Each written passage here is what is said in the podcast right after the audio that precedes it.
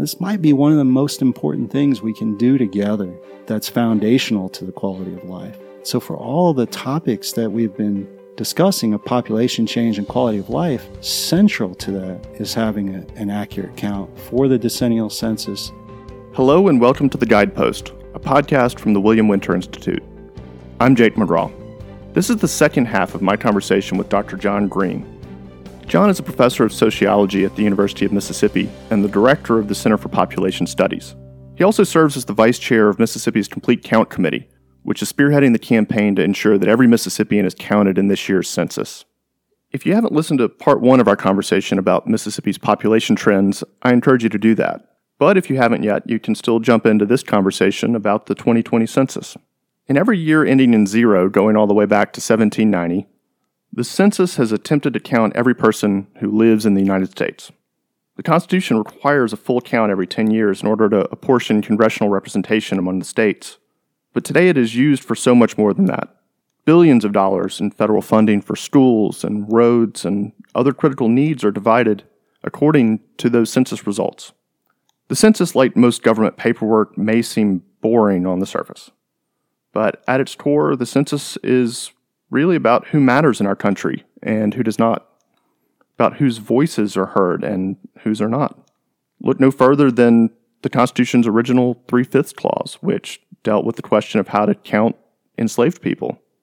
Or more recently, the debate about the Trump administration's proposal to ask people whether or not they're a U.S. citizen on the census form. Now, it's worth emphasizing that the courts ruled that there will not be a citizenship question on this year's census. And also that everybody's personal information, no matter their immigration status or anything else, is entitled to a legal guarantee of privacy. But the concerns are real, as are the costs of letting anybody living in our communities go uncounted. The U.S. Census Bureau will conduct the official count, what they call enumeration, but we can't leave it up to them alone to get the word out. The practical challenges of counting 330 million people mean that inevitably many people are missed. Statistically speaking, the people most likely to go undercounted are racial minorities or people living in poverty or people who are living in rural areas. Most Mississippians fall into one or more of those categories. And since Mississippi derives a higher share of its budget from the federal government than any other state, the cost of undercounting our state's population could be very large indeed. The Complete Count Committee that John is a part of is leading the effort within Mississippi to raise awareness and encourage participation, particularly in those places known to be most at risk of an undercount. We pick up the conversation with John by talking about what Mississippians can expect from this year's census.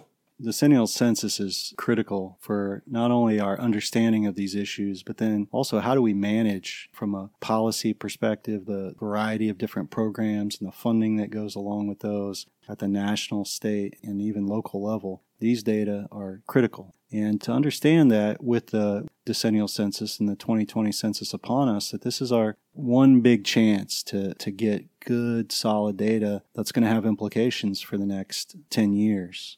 Mississippi has a history of lower levels of participation in the census. We're not the lowest nationally, but not where we want to be, right? We want to have as accurate as a count as possible so that we're making the right decisions. Impacts our political representation. Decennial census is required in the Constitution for the purposes of apportionment of our representation in government, but it's used for so many other things besides apportionment, besides redistricting, which are the two kind of big things politically and legally. But in terms of all of the different allocations of funding and resources, whether that's education, healthcare, infrastructure topics like we've discussed with roads and bridges and water system, when we think about programs to help, for example, with nutrition and to address hunger and food insecurity, that the census data are the core to that.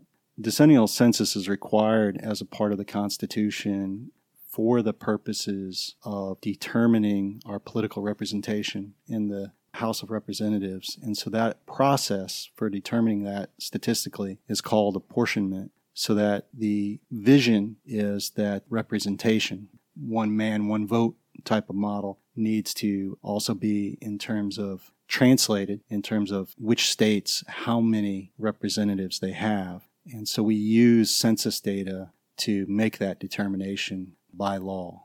It's required constitutionally at the federal level in Congress, but the census data is also used to draw state legislative maps. It's used to draw city council districts down to your precinct where your vote. All of these lines are often redrawn the same cycle and using the same set of data, which comes from the census. Yes, and if you think about for both the apportionment, which, you know, the big concern for Mississippi that we discuss is maintaining at least our number of representatives.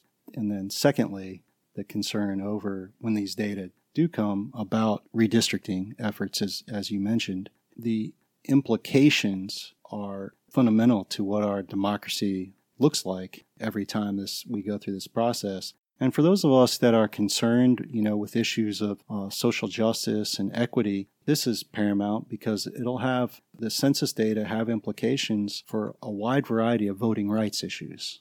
When we say that it's required by law that we do this, that not just on all the funding issues that we've been discussing, but the very shape of our government is based on the use of these data. They have implications because not only for the year 2020, but then the population estimates that follow, that are done on an annual basis, use that as their foundational measure. The American Community Survey, which is the world's largest ongoing annual survey, over 3 million households a year, uses decennial census geographic infrastructure and population, understanding of the population for sampling, is legally connected to the census.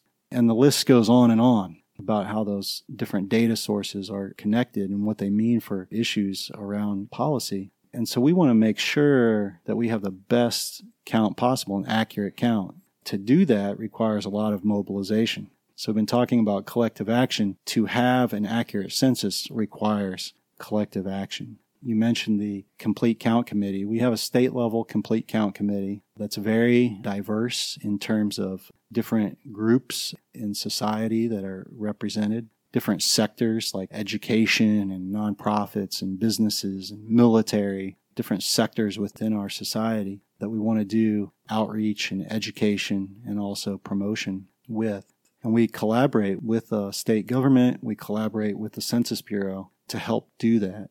And then communities have their own Complete Count Committees all across the state. Not every community, but there are local neighborhoods, there are cities, there are counties, and then a variety of different associations of nonprofits and businesses and churches that are forming Complete Count Committees so that they can really tailor it to what's happening there and what's going to resonate and what are the issues or what are the concerns. The 2020 census will be the first time that a majority of people will be asked to participate in the census online, which I think is very exciting, to be able to kind of harness the ability to use the internet to be more efficient.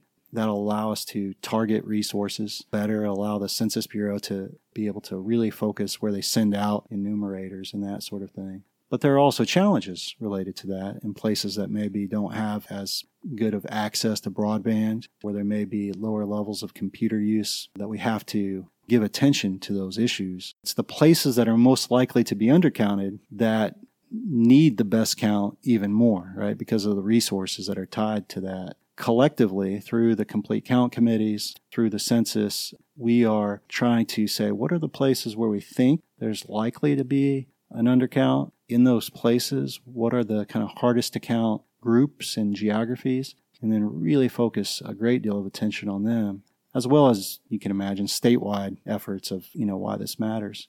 So we're using kind of two taglines that fit in with our discussion today. One is we count, to say Mississippi we count collectively, that we want to stand up and be counted, so to speak.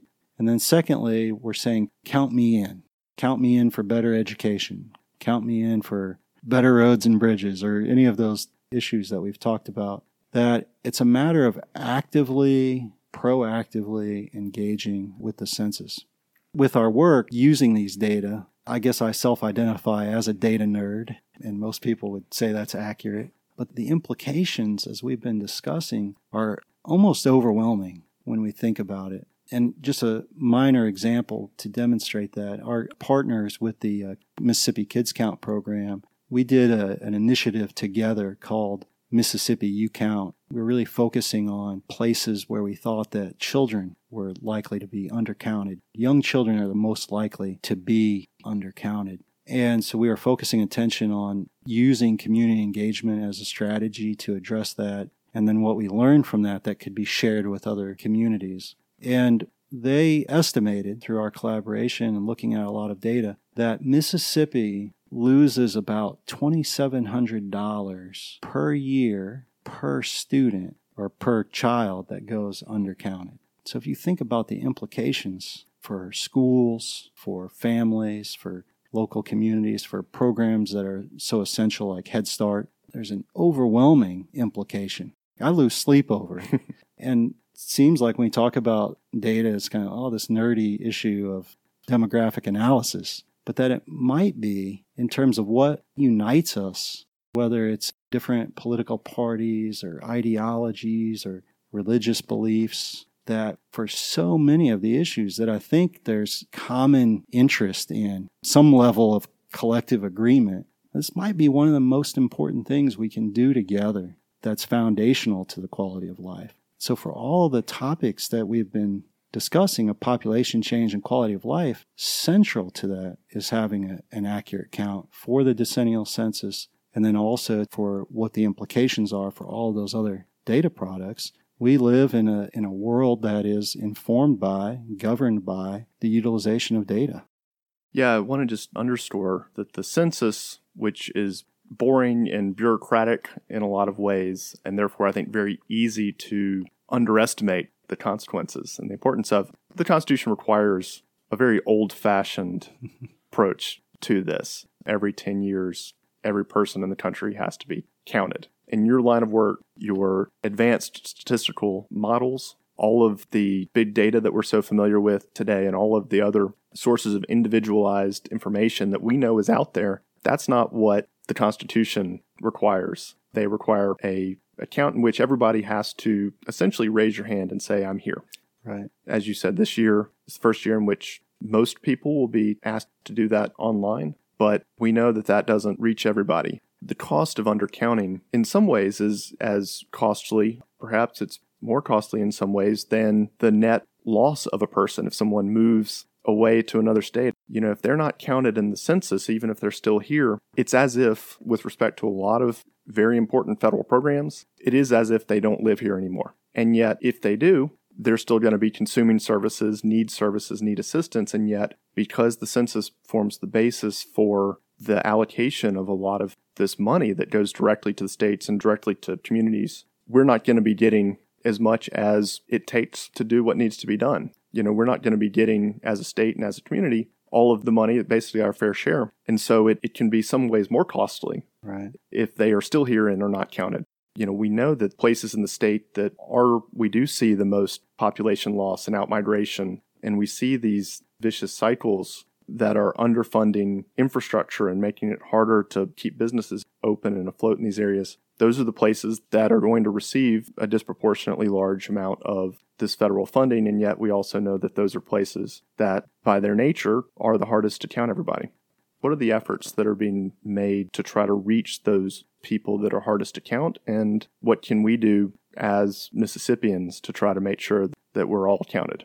Great questions, because there are so many ways that are fairly simple that people can engage with. And, you know, as a starting place for all the implications of the use of these data, we think about in terms of our kind of civic duty, civic responsibility. Obviously, voting is important. I would say second to that, in terms of an individual act, is participating in the census, because it's not just, you know, an issue of you as an individual, but it has implications for your neighborhood, for your community, for the state, for the nation. That's part of civic engagement, really framing it along those lines. Of course, we use strategies, you know, and the Census Bureau is full of social scientists, demographers and economists and sociologists and psychologists who are trying to say, how do we ensure that we're using methods that give us the best count possible? And then, of course, we've got to balance that with all the political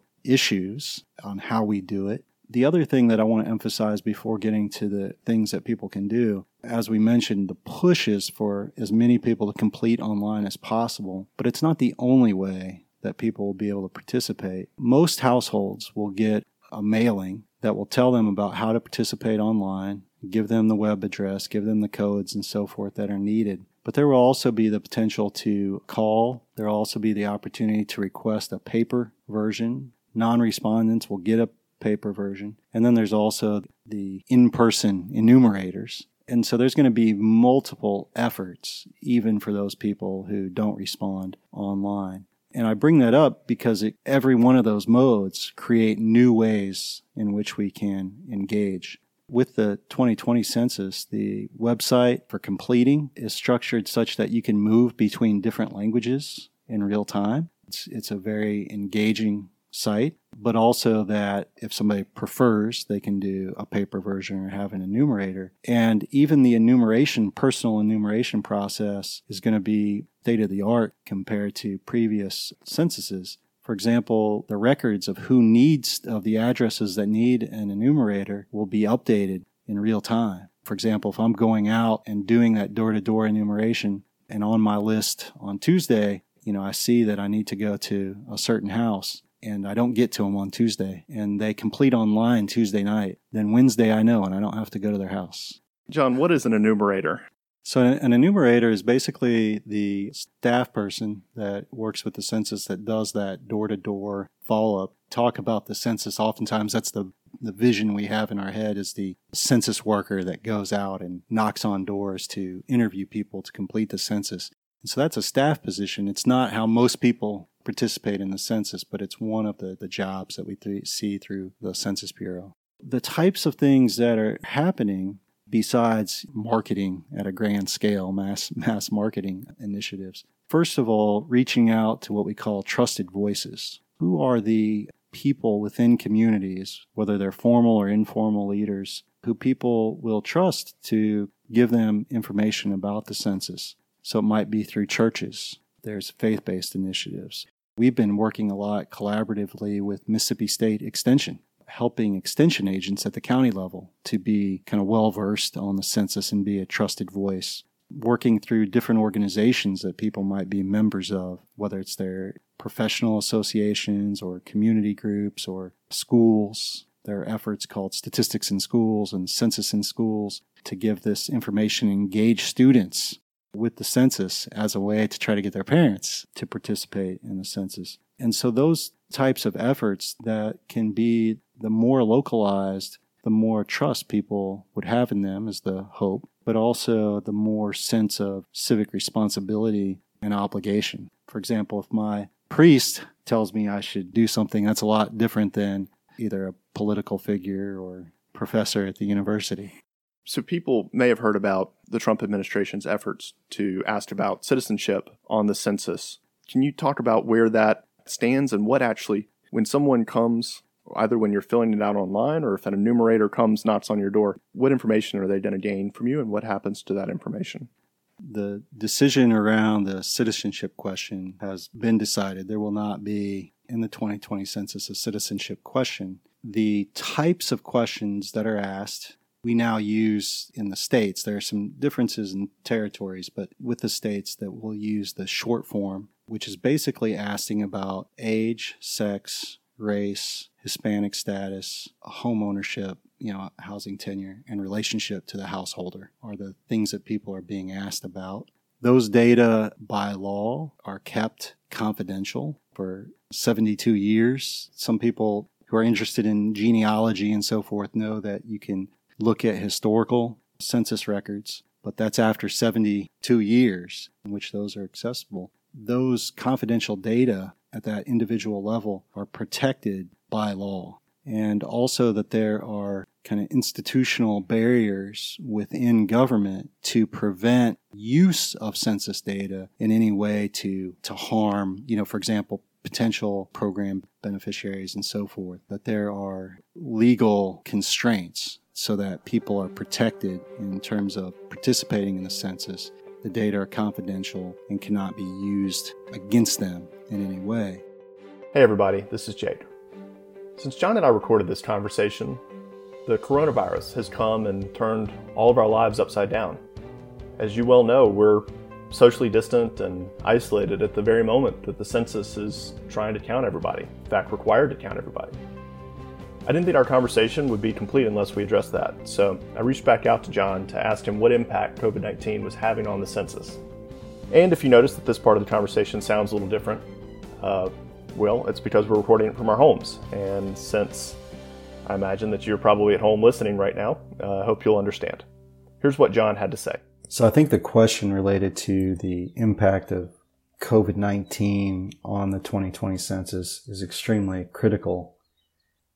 Where we have probably seen the largest impact is in terms of planning for what the face-to-face enumeration will look like, which is, that's through the Census Bureau itself.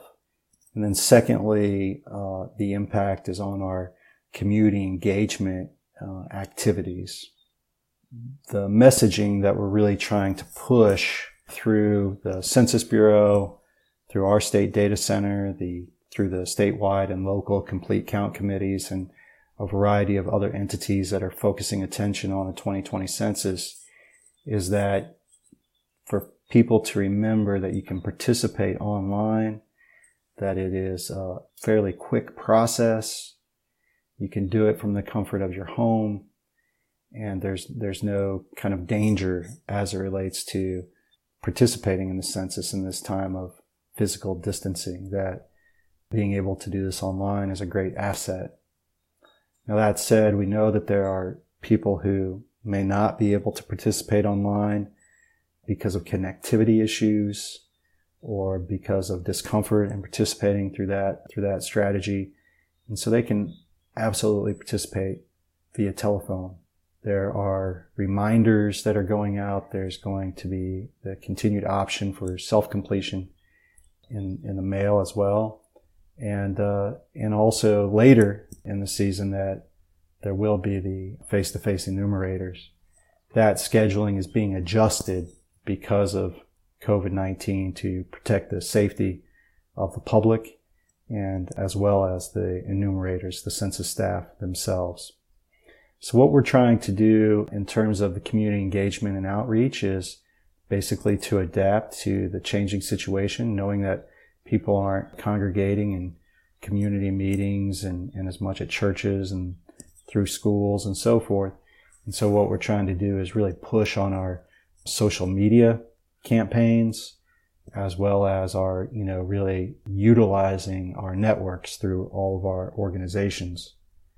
I want to mention that the focus group, which is a firm, a Mississippi firm that is working on the PR side to the 2020 census for Mississippi, has been doing a great job in terms of getting messaging out through television, through radio, targeted billboards, but also on social media and using a variety of different platforms to do that, and just kind of constant vigilance of getting the message out day to day and working with what the Census Bureau emphasizes, and we do as well, trusted voices. So for Mississippians to be speaking to Mississippians about the importance of the census. And so we're trying to just adapt, again, fewer face-to-face community engagement opportunities, but really pushing everything that we can through social media as well as through our direct contacts. One of the areas where we're particularly concerned and giving special attention to is on how college students who have been displaced by this are supposed to be counted. College students who live away from, say, their parents' home and are away at school are supposed to be counted where they're in school, and that includes whether they're in group quarters, like dorms, for example, and as well if they are living in apartments or houses, other living arrangements in the towns in which their colleges or universities are located. And so we're trying to help spread that message of, even if you've been displaced, where you're supposed to be counted, where you live a majority of the year. A lot of this messaging and dealing with things as they come up day to day is updated on the Mississippi-specific website for the census. That's mscensus2020.org. Again, mscensus2020.org. And finally, I'll say that, you know, COVID-19 is a great opportunity for us to better understand the importance of having accurate population data. First of all, to connect what we know about where people are getting tested, what we know about the rates of infection, to be able to say what are the population characteristics and dynamics of those places. This is of extreme importance to public health officials to have data about the population to help drive decision-making around COVID-19. Secondly, it points to the importance of these data for the resource allocation and resource eligibility through government programs, that our counts influence what resources we have in terms of education, in terms of healthcare, in terms of infrastructure, that have an impact on our ability, first of all, to be able to adapt and respond to crises like COVID-19, as well as where we're going to be in the future. So we're experiencing this now, and it's imperative that we don't allow this to have a negative impact on our counting, because it's going to affect resources over the course of the next decade. So I think that the COVID-19 experience really drives home the importance of understanding our population, documenting our population, and being able to make informed decisions on these types of public health matters. As well as we know that this is impacting education, it's impacting business and economic development, that we need to be able to make informed decisions, and the Census Bureau and census data are a really important part to that process. Although we do see this impact, we're moving forward and really trying to be responsive to the changing needs. I want to thank Dr. John Green for joining us for parts 1 and 2 of this conversation, and thank you for listening. The editor for this episode of The Guidepost is Courtney Moncure. The show is produced by Todd Stauffer. We invite you to subscribe to The Guidepost wherever you find your podcasts, or at winterinstitute.org/podcast. For all of us at the William Winter Institute, I'm Jake McGraw. We'll see you next time.